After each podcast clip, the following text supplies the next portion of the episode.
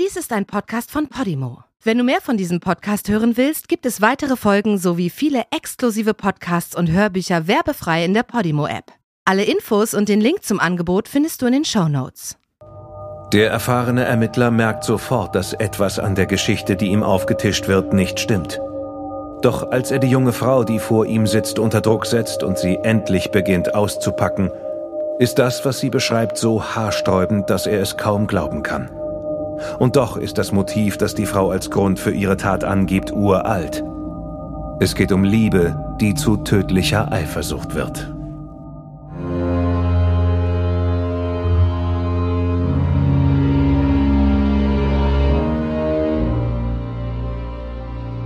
Du hörst Morden im Norden.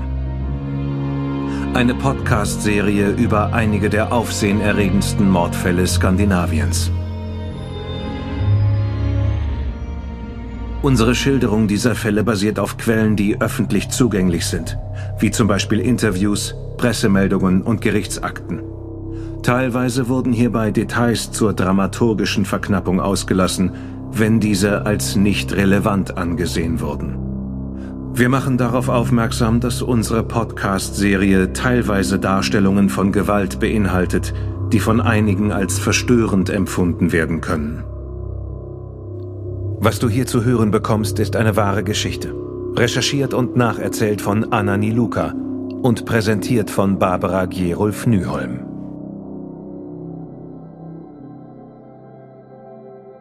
Jonna hatte einen handgeschriebenen Zettel auf Jonas Schreibtisch gelegt. Hey, ich gehe davon aus, dein Schweigen mir gegenüber bedeutet, dass du dich gegen mich entschieden hast. Ich war hier, um meine Sachen zu holen. Die völlig durchgeknallte Lovisa hat mich reingelassen. Schön, dass du schon jemand Neues hast. Ich habe alles mitgenommen, was dich an mich erinnern könnte. Und deinen Schlüssel lege ich in den Briefkasten. Ich hoffe, du und Lovisa werdet zusammen glücklich. Ihr seid euch ziemlich ähnlich, wenn ihr wütend seid. Ich werde dich immer lieben, Jonas. Pass auf dich auf. Jonna. Es hat den Anschein, dass das Dreiecksdrama endlich vorbei ist. Ein ganzes Jahr dauerte dieser zähe Kampf um seine Liebe und Zuneigung und endet mit ein paar handgeschriebenen Zeilen auf einem Zettel. Nur eine Sache wundert Jonas. Wo ist eigentlich Lovisa? Jonas hatte Jonna ein Jahr vorher getroffen. Sie haben sich in einem Pub kennengelernt, an einem lauen Sommerabend in Askersund, wo Jonas wohnte. Nach einigen Telefonaten und Chats auf Facebook werden sie ein Paar. Jonna ist glücklich. Sie ist 23 Jahre alt und ist schon vorher einige Male verliebt gewesen. Aber es hat sich noch nie so angefühlt wie das, was sie für Jonas fühlt. Jonas ist wie eine Droge, sagt Jonna manchmal. Er ist ihr Ein und Alles. Und Jonas bezeichnet Jonna manchmal als seine zukünftige Frau, die die Mutter seiner Kinder werden soll. Bisher sind Pferde Jonas größte Leidenschaft gewesen. Sie hat neben ihrem Job als Betreuerin für Menschen mit Behinderung viel Freizeit, die sie am liebsten in der Natur verbringt. Sie wohnt auf dem Land, zwischen Wiesen und Wäldern, wo reichlich Platz für ihre Pferde und Hunde ist. Das Haus hat sie mit ihrem früheren Freund gekauft. Und auch wenn die Beziehung längst vorbei ist, wohnen sie noch immer zusammen dort. Nach einigen Monaten voller Leidenschaft schien es, als würde Jonas sich langsam von ihr zurückziehen.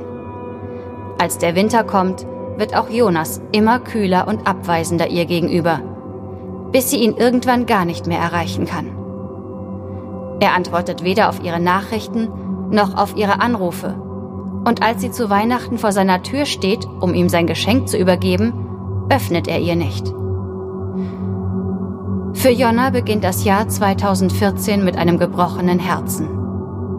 Sie versucht, ihren Schmerz zu lindern, wie sie es immer tut, wenn es ihr schlecht geht. Mit vielen Partys, ein paar Flirts und viel Alkohol. Aber dann kehrt Jonas plötzlich wieder in ihr Leben zurück. Zwar ist er am anderen Ende der Welt, im Urlaub in Thailand, aber er schickt Jonna stetig Fotos und liebe Nachrichten, den ganzen Februar über. Sie fasst erneut Hoffnung, aber sie wird schnell wieder enttäuscht. Als Jonas zurück nach Askersund kommt, ist er genauso abweisend wie vorher zu Weihnachten. Und dann beendet er noch ihre Freundschaft auf Facebook. Deutlicher geht es nicht. Aber Jonna ist nicht bereit, ihn noch einmal so ganz ohne Erklärung aus ihrem Leben verschwinden zu lassen. Sie fährt zu ihm nach Hause und klingelt an seiner Tür. Diesmal öffnet er. Und wirkt sogar sehr froh, sie zu sehen.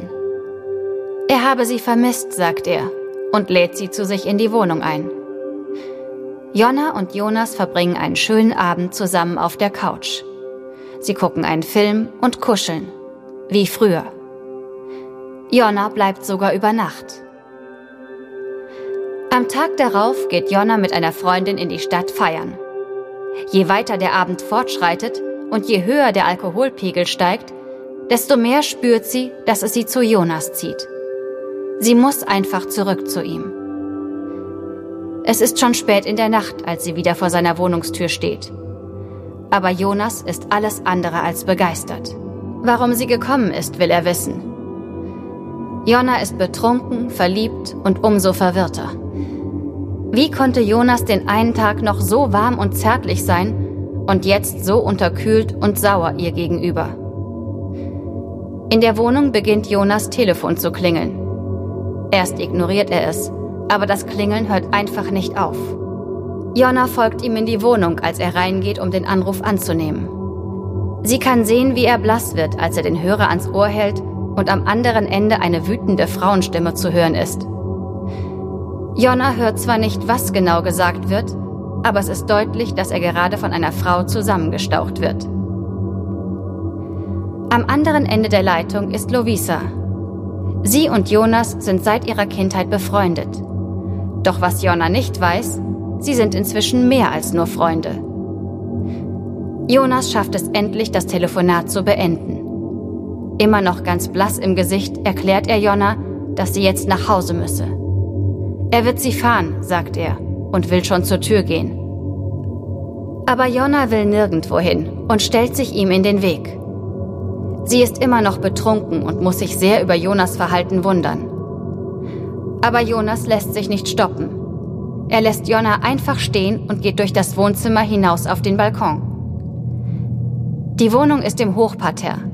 Er klettert einfach über die Brüstung und springt runter. Dann setzt er sich in sein Auto und wartet. Jonna stürmt ihm schließlich hinterher und setzt sich wütend auf den Beifahrersitz. Jetzt will sie verdammt nochmal wissen, was hier los ist. Die Antwort kommt sofort, denn in diesem Augenblick wird plötzlich die Beifahrertür aufgerissen. Lovisa steht davor, noch wütender und lauter als wenige Minuten zuvor am Telefon.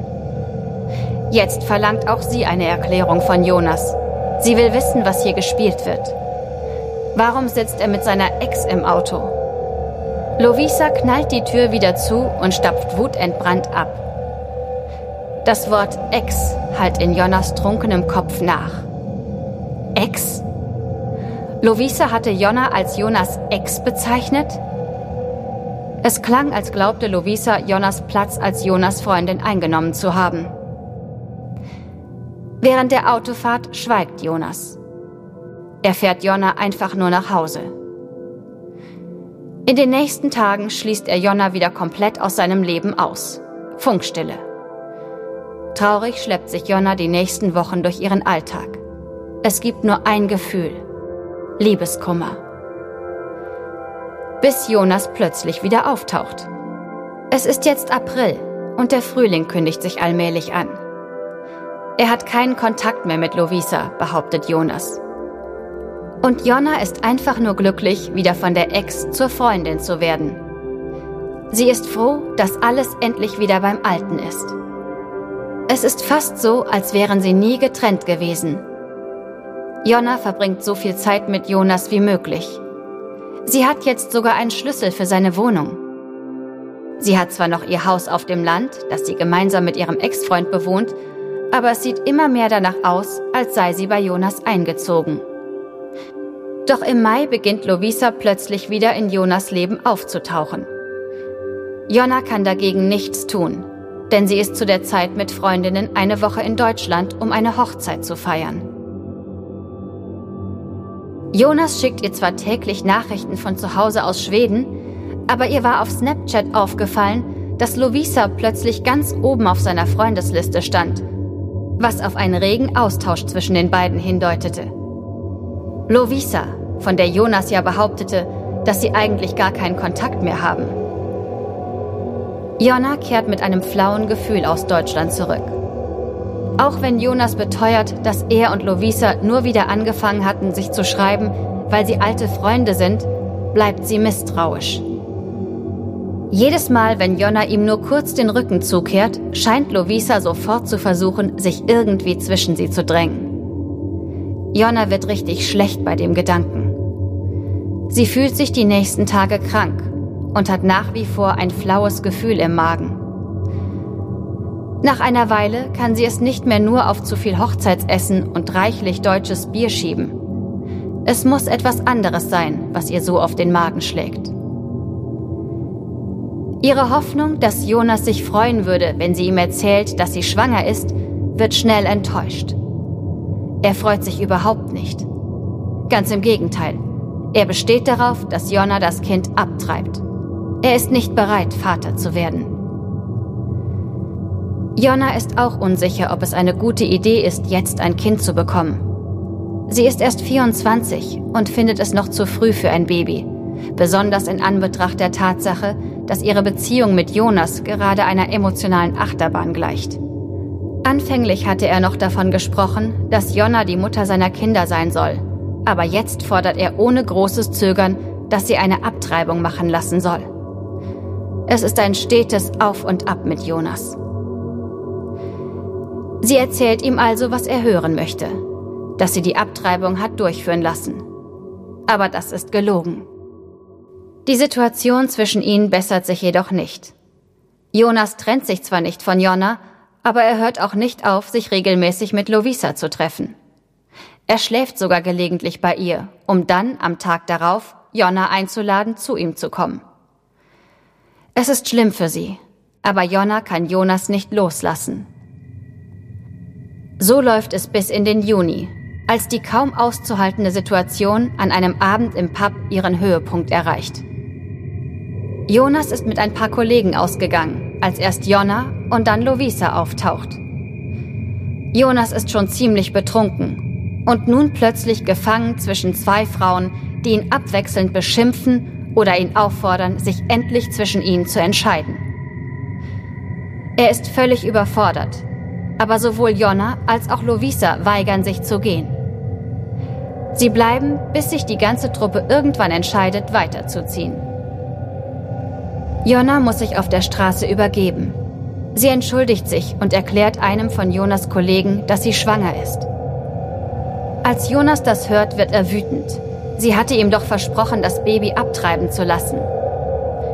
Daraufhin entwickelt sich wieder ein Streit. Und als Lovisa sich auch noch einmischt, sind sie wieder da, wo sie vorher aufgehört hatten. Die Frauen wollen, dass Jonas sich zwischen ihnen entscheidet. Aber Jonas will sich nicht entscheiden. Er lässt seine beiden Freundinnen stehen und zieht mit seinen Kollegen weiter. Lovisa und Jonna haben viel zu besprechen.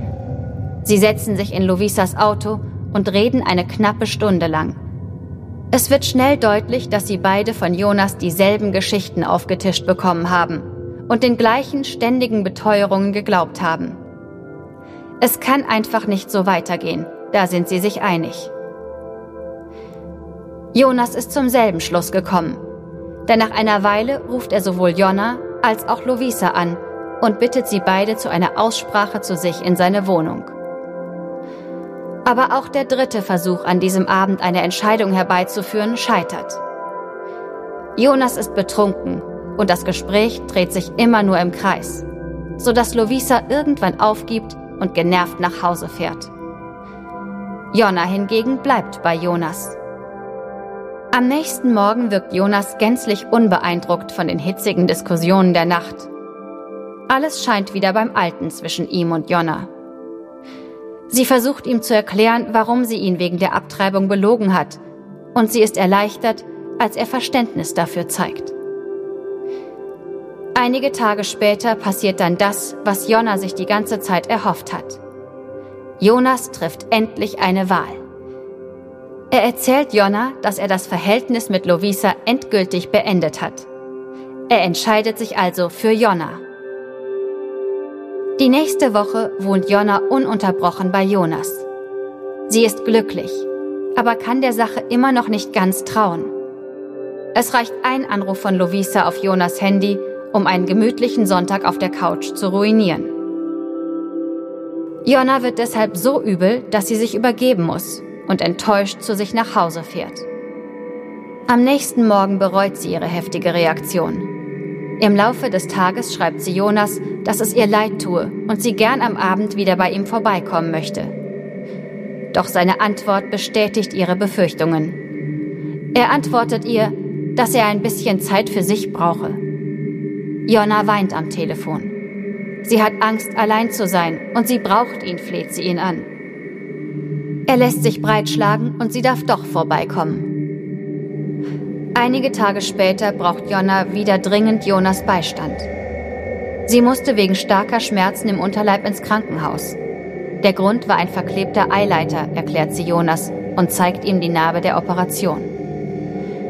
Sie schläft in dieser Nacht bei ihm. Trotzdem ist das Misstrauen am nächsten Tag wieder da.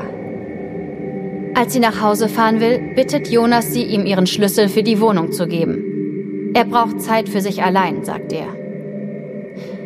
Ist es, weil du mit Lovisa zusammen sein willst? Fragt sie ihn. Jonas bestreitet das, aber Jonna kann den Gedanken einfach nicht abschütteln. Sie ist ja bereit, ihm mehr Platz und Zeit für sich selbst einzuräumen, aber es wirkt so, als stecke mehr dahinter, auch weil er ihren Schlüssel zurückhaben will. Sie ist sich sicher, dass Lovisa sich erneut in Jonas Leben drängen wird.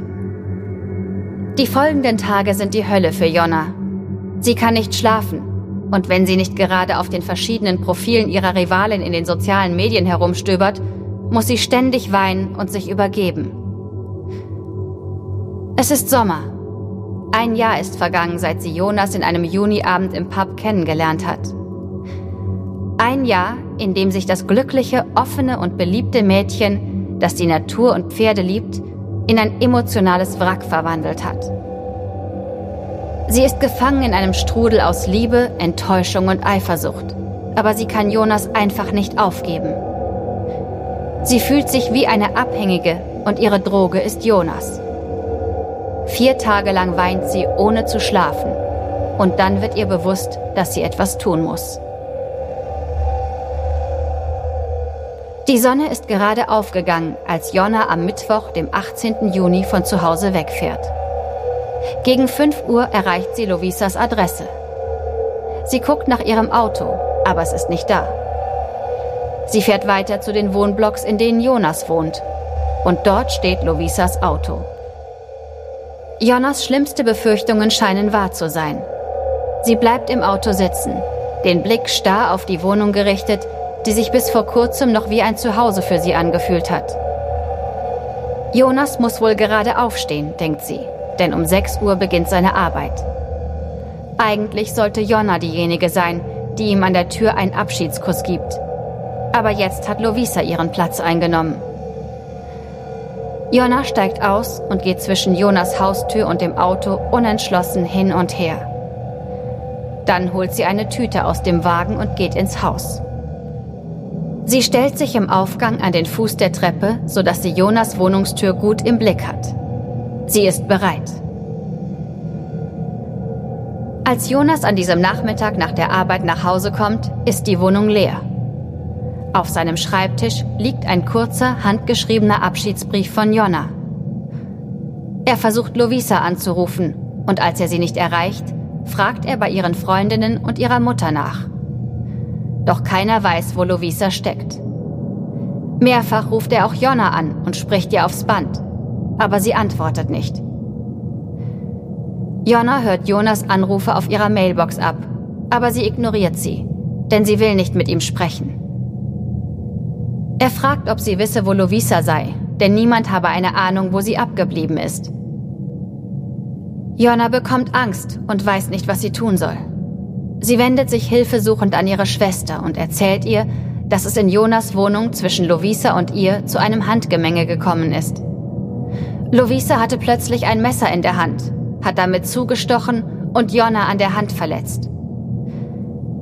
Es gelingt ihr, Lovisa das Messer zu entreißen, und im folgenden Handgemenge muss Jonna Lovisa mit dem Messer am Hals getroffen haben. Es sei ein Unfall gewesen, versichert Jonna. Sie ist dann aber panisch geworden und geflüchtet. Später bereut sie, weggelaufen zu sein. Sie kehrt also in die Wohnung zurück, um sicherzugehen, dass es Lovisa gut geht. Aber sie ist weg und jemand hat inzwischen die Wohnung aufgeräumt und gereinigt. Jonas ruft sie nun ständig an und erzählt, dass Lovisa verschwunden sei, und Jonna weiß nicht, was sie tun soll. Ihre Schwester gibt sich Mühe, sie zu beruhigen. Bestimmt gibt es eine vernünftige Erklärung für das Ganze. Da ist sie sich sicher. Aber Jonna müsse auf jeden Fall die Polizei anrufen und erzählen, was passiert ist. Jonna tut, was ihre Schwester ihr rät.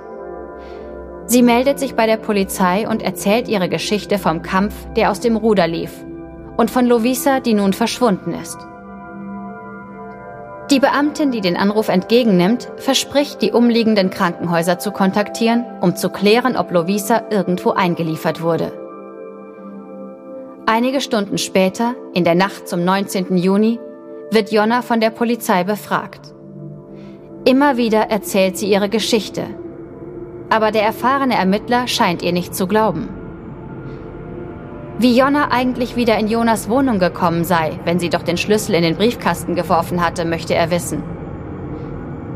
Jonna gibt verschiedene Erklärungen, aber ihre Geschichte wird immer verwirrter und der Beamte verliert nun langsam die Geduld. Jetzt erzähl doch endlich, was passiert ist, fährt er sie frustriert an. Und dann kommt es. Das Geständnis. Ich habe sie umgebracht. Der Beamte lauscht nun Jonas neuer Geschichte mit wachsender Skepsis. Sie beschreibt detailliert, was sie getan haben will. Der Ermittler weiß aus Erfahrung, dass manchmal auch die haarsträubendsten Geschichten am Ende wahr sein können. Aber er kann kaum glauben, was die junge Frau nun zu Protokoll gibt. Später in der Nacht kommt der Ermittler an den Ort im Wald, etwa 40 Kilometer von Askersund entfernt, den Jonna ihm beschrieben hatte. Erst dort, als er eine Hand zwischen Moos und Ästen herausragen sieht, wird ihm klar, dass Jonna am Ende wirklich die Wahrheit gesagt hat. Die schreckliche Geschichte ist also tatsächlich wahr. Jonna hat sich gut vorbereitet, bevor sie am Morgen nach Askersund fährt. Sie findet viele Einträge, als sie im Netz sucht. Wie kann man jemanden betäuben? Oder wie bringt man am leichtesten jemanden um? Ein paar Schlaftabletten hat sie bei einem ihrer Klienten gestohlen. Jonna löst die Tabletten in etwas Wodka auf und zieht die Mischung dann in 2 Spritzen auf. Sie schnappt sich noch ein Küchenmesser und den Hammer, mit dem sie sonst immer die Hufe ihrer Pferde abklopft, und nimmt alles in einer Tüte mit. Nachdem Jonas zur Arbeit gegangen war, wartet sie im Treppenhaus. Als Lovisa einige Zeit später aus der Wohnung kommt und hinter sich die Türe schließen will, springt Jonna die Stufen hinauf und schlägt ihr mit dem Hammer auf den Hinterkopf. Sie schlägt mit aller Kraft zu und ist sich sicher, dass Lovisa zusammenbrechen wird. Aber nichts dergleichen passiert. Lovisa schreit auf, dreht sich um und versucht, Jonna wegzuschubsen. Doch Jonna schlägt nochmal zu. Obwohl Lovisa immer noch schreiend wie wild gegen sie ankämpft, gelingt es Jonna, die Wohnungstür zu öffnen, sie in die Wohnung zu drängen und die Tür schnell zu schließen. Lovisa blutet stark, aber sie schreit immer weiter um Hilfe, also schlägt Jonna erneut zu. Plötzlich klingelt es an der Tür, immer wieder, und nach einer Weile wird auch eindringlich geklopft. Jonna zerrt Lovisa ins Bad, greift sich ein Handtuch und drückt es fest über ihr Gesicht, damit sie endlich Ruhe gibt. Doch sie schreit weiter und schlägt und tritt um sich. Das Klingeln an der Tür hört nicht auf. Jonna muss Lovisa endlich ruhig stellen.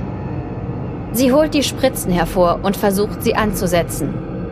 Mit einer Spritze trifft sie Lovisas Hals, aber ihre Gegenwehr ist so stark, dass die Spritze in ihre Einzelteile zerbricht. Alles läuft schief.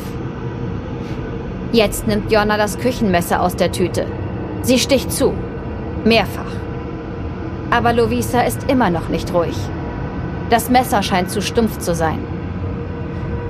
Jonna läuft also schnell ins Wohnzimmer und holt Jonas Klappmesser aus der Schreibtischschublade. Wieder beugt sie sich über Lovisa und sticht zu. Diesmal in den Hals. Endlich wird Lovisa still und es hört auf, an der Tür zu klingeln. Lovisa ist tot. Jonna muss nun die Leiche irgendwie loswerden. Sie läuft zu ihrem Auto und holt eine große Ikea-Tüte. Zurück in der Wohnung wird ihr aber schnell klar, dass sie die tote Lovisa nicht in einem Stück tragen kann. Sie musste sich also etwas einfallen lassen, bevor Jonas wieder von der Arbeit kommt. Jonna fällt auf, dass sie sich während des Kampfes an der Hand verletzt hat. Die Wunde ist tief. In einer Schublade findet sie Pflaster und versorgt die Wunde notdürftig, während sie sich einen Plan überlegt, wie es weitergeht. Jonna schnappt sich Lovisas Schlüssel und parkt ihr Auto um, damit es so aussieht, als wäre sie zur Arbeit gefahren. Dann fährt sie mit ihrem eigenen Auto zu sich nach Hause, um eine Säge und noch mehr IKEA-Tragetaschen zu holen. Auf dem Weg zurück nach Askersund wird sie von einer Polizeistreife angehalten. Jonna stockt der Atem. Sie ist sich sicher, dass sie jetzt festgenommen wird. Aber den Polizisten ist nicht bewusst, dass sie eine Mörderin vor sich haben, die gerade auf dem Weg ist, ihr Opfer zu zerstückeln. Jonna ist einfach zu schnell gefahren und bekommt lediglich einen Strafzettel und eine Ermahnung, sich in Zukunft an die Geschwindigkeitsbegrenzung zu halten, bevor man sie weiterfahren lässt. Als Jonna mit Säge und Ikea-Taschen in Jonas Wohnung ankommt, macht sie sich gleich ans Werk. Auf dem Boden des Badezimmers zerteilt sie Lovisas Leiche in 4 Teile. Danach verteilt sie sie zusammen mit den blutigen Handtüchern in die großen Taschen. Die Tragetaschen sind so schwer, dass Jonna jeweils nur eine tragen kann und mehrmals gehen muss, um alles in ihr Auto zu bekommen. Einmal auf dem Weg zurück in die Wohnung trifft sie auf eine Nachbarin von Jonas. Sie war es, die vorher an der Tür Sturm geklingelt hatte, weil sie Schreie und Gepolter gehört hatte. Sie fragt Jonna besorgt, ob Jonas sie geschlagen habe. Jonna erklärt ihr, dass sie sich nur mit einer Frau gestritten habe, aber jetzt alles wieder okay sei. Zurück in der Wohnung macht sie sich nun daran, alles wieder in Ordnung zu bringen. Sie reinigt Jonas Klappmesser und legt es fein säuberlich zurück in die Schreibtischschublade. Sie scheuert den Fußboden und spült mit der Handbrause das komplette Bad ab. Da im Flur etwas Blut auf den Teppich gekommen ist, schneidet sie kurzerhand das blutige Ende ab. Der Duschvorhang und der dazugehörige Badvorleger sind voller Blut. Sie packt alles ein und lässt die Sachen zusammen mit Lovisas Rucksack in einer weiteren Ikea-Tasche verschwinden.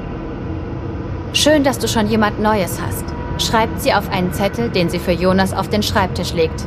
Ich habe alles mitgenommen, was dich an mich erinnern könnte. Und deinen Schlüssel lege ich in den Briefkasten. Ich hoffe, du und Lovisa werdet zusammen glücklich. Ihr seid euch ziemlich ähnlich, wenn ihr wütend seid. Ich werde dich immer lieben, Jonas. Pass auf dich auf. Jonna. Es ist jetzt kurz nach 14 Uhr und Jonna ist schon 10 Stunden auf den Beinen. Sie muss in weniger als einer Stunde auf der Arbeit sein. Doch vorher fährt sie noch schnell ihr Auto samt der Leichenteile im Kofferraum zum Langzeitparkplatz eines Supermarkts. Danach holt sie Lovisas Auto und fährt zur Arbeit. Sie ist bemüht, sich nichts anmerken zu lassen, als sie bei ihrem Klienten ankommt. Der Kollege, den sie ablöst, bemerkt aber sofort, dass etwas mit ihr nicht stimmt. Jonna blutet immer noch an der Hand und das Pflaster verdeckt die Wunde nur spärlich. Jonna erklärt ihm, sie habe sich von ihrem Freund getrennt und als sie ihren Schlüssel bei ihm abgeben und ihre Sachen holen wollte, ist sie auf die neue Freundin gestoßen. Es kam zu einem Streit und einem Handgemenge und die neue Freundin habe Jonna dann mit einem Messer an der Hand verletzt. Der Kollege ist geschockt und besteht darauf, dass Jonna ihre Hand von einem Arzt behandeln lassen soll. Da sie ja während ihrer Schicht ihren Klienten ins Krankenhaus begleitet, könne man das ja gut verbinden. Jonas Telefon beginnt nun ununterbrochen zu klingeln. Es ist Jonas, der inzwischen nach Hause gekommen ist und den Zettel gefunden hat. Jonna steht unter Druck. Sie sagt ihrem Kollegen, dass sie unbedingt noch etwas erledigen müsse und überredet ihn, die Schicht für sie zu übernehmen.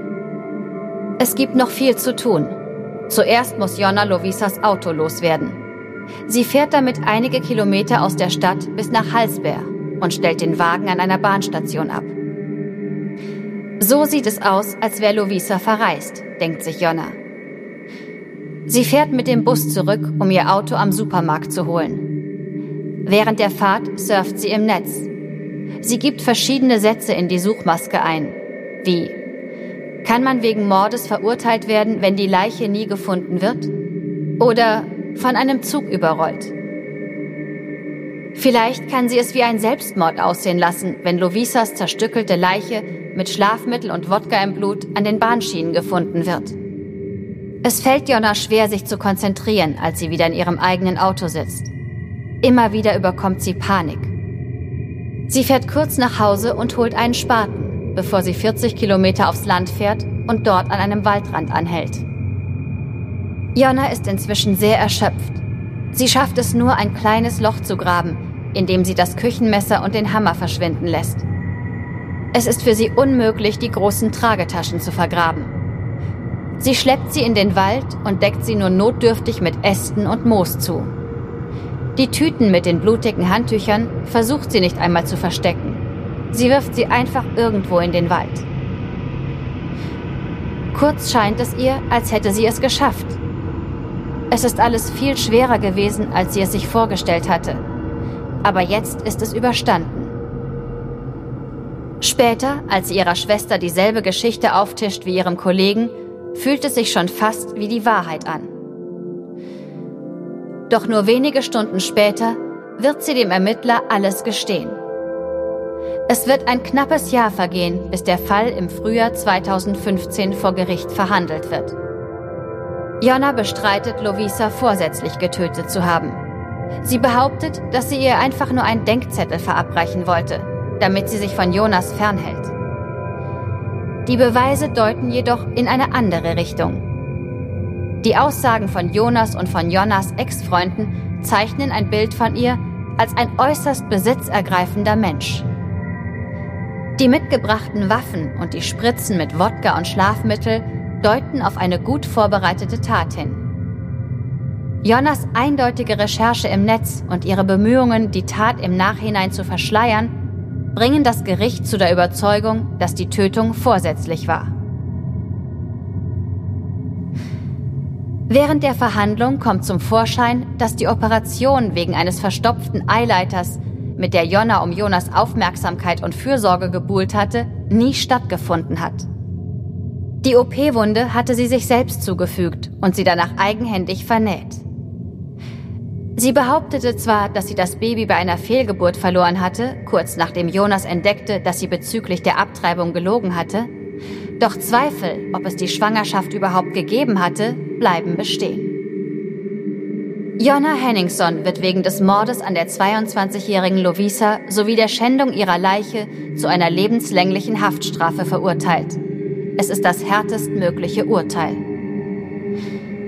Ihre Strafe sitzt sie in der Haftanstalt Hinsebeer ab, in der die gefährlichsten weiblichen Kriminellen in Schweden inhaftiert sind. Während der ersten Jahre in Haft verliebt sich Jonna in eine Mitgefangene. Als ihre Gefühle aber nicht erwidert werden, berichtet die Auserkorene schnell von übergriffigem und bedrohlichem Verhalten von Jonnas Seite. Die Frau wird zu ihrem Schutz in eine andere Haftanstalt verlegt. Doch Jonna setzt ihre Avancen fort. Sie schreibt ihr stapelweise Briefe und droht, ihrem kleinen Bruder jemanden auf den Hals zu hetzen. Erst als die Behörden unter Androhung von Strafverschärfung ein Kontaktverbot aussprechen, lässt Jonna von den Drohungen gegenüber der Frau ab.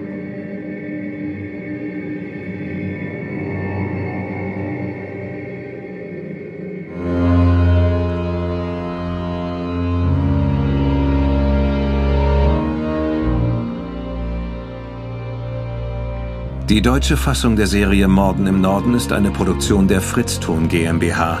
im Auftrag von Podimo. Übersetzung und Skript Nils Müller, Regie Peter Minges. Gesprochen haben Marieke Öffinger und ich, Sascha Rotermund. Aufnahme und Nachbearbeitung Christopher Gropp und Niklas Schepstadt. Projektleiter und Redigat Lennart Bohn.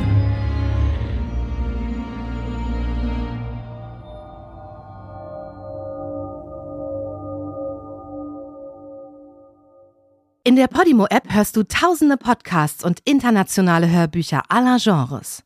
Dabei erhältst du personalisierte Empfehlungen und kannst deine Lieblingsinhalte auch offline hören.